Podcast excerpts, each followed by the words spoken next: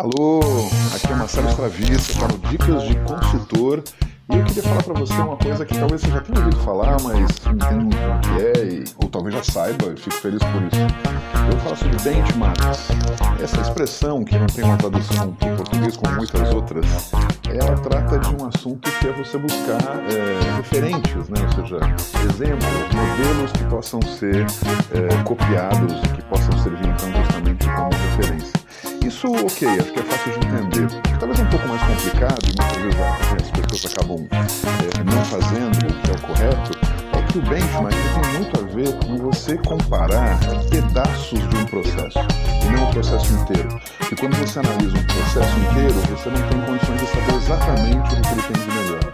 Essa ideia de benchmark surgiu lá nos anos 60, 70 principalmente, as montadoras americanas estavam percebendo que as montadoras japonesas estavam crescendo muito e isso estava gerando é, muito mais venda de carros japoneses nos Estados Unidos, muito mais é, é, facilidade e os carros efetivamente eram os melhores.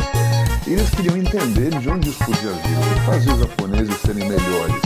E quando eles olhavam na linhas gerais, o carro inteiro parecia melhor. Mas surgiu então a ideia de poder analisar passo a passo, pedaço a pedaço, o que, que concretamente os japoneses eram melhores é, em cada uma das partes da montagem de um carro. É. Eles conseguiram descobrir, enfim, muita coisa, muita coisa foi aprendida a partir daí, desde técnicas japonesas de produtividade que foram copiadas pelos americanos via corrupção, método Kanban, sistemas just in time, de você trazer os produtores é, para próximos da fábrica também, que pudessem ser entregues as, as peças no momento oportuno para não estar gastando com estoque, enfim, mil questões.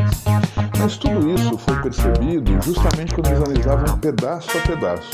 Então, pelo fato de, sei lá, não vou saber se era exatamente isso, vou imaginar a seguinte situação, que diziam, nossos caras aqui quando montam, quando colocam um motor dentro da carroceria, levam 6 minutos e a gente leva é, 20 minutos, né? O que, que será que é? Então deixa eu ir atrás para descobrir, né? Aí tinha de tudo, tinha desde espionagem, né?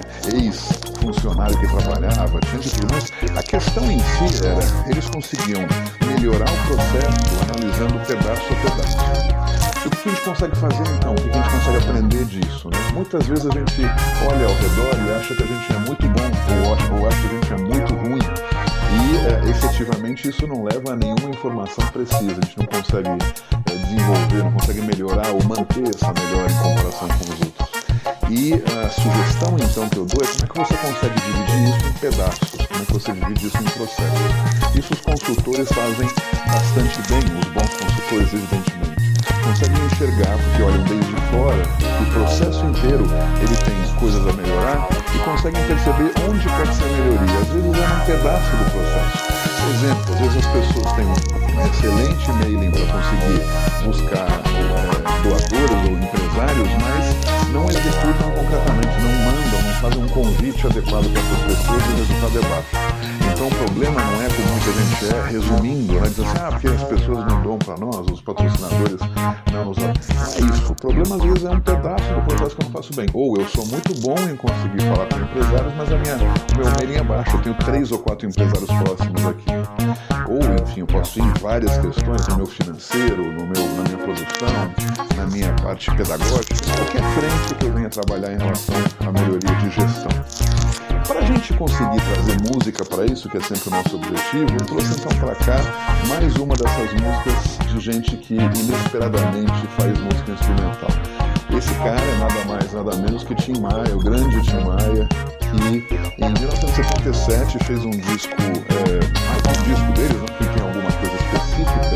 ele trouxe lá alguns exemplos, alguns samples, algumas coisas que futuramente as pessoas começaram a usar né, no funk como utilização de trechos, né, de pedaços de música para depois remixar e fazer várias outras músicas. O Tim Maia naquela época já foi um grande precursor em conseguir imaginar isso. Essa música que você vai ouvir aqui é justamente isso, é um pedaço de música que depois nem se transformou, não botou letra nem nada, mas ela tem uma pegada, tem um swing, tem uma boa, uma boa forma de você pegar, então você consegue imaginar essa música misturada com outras e disso virar um remix, isso gerar uma coisa contemporânea e, e de grande sucesso. O Titi Maia, sem a voz dele, mas a partir dessa, desse, desse swing que só ele conseguia gerar.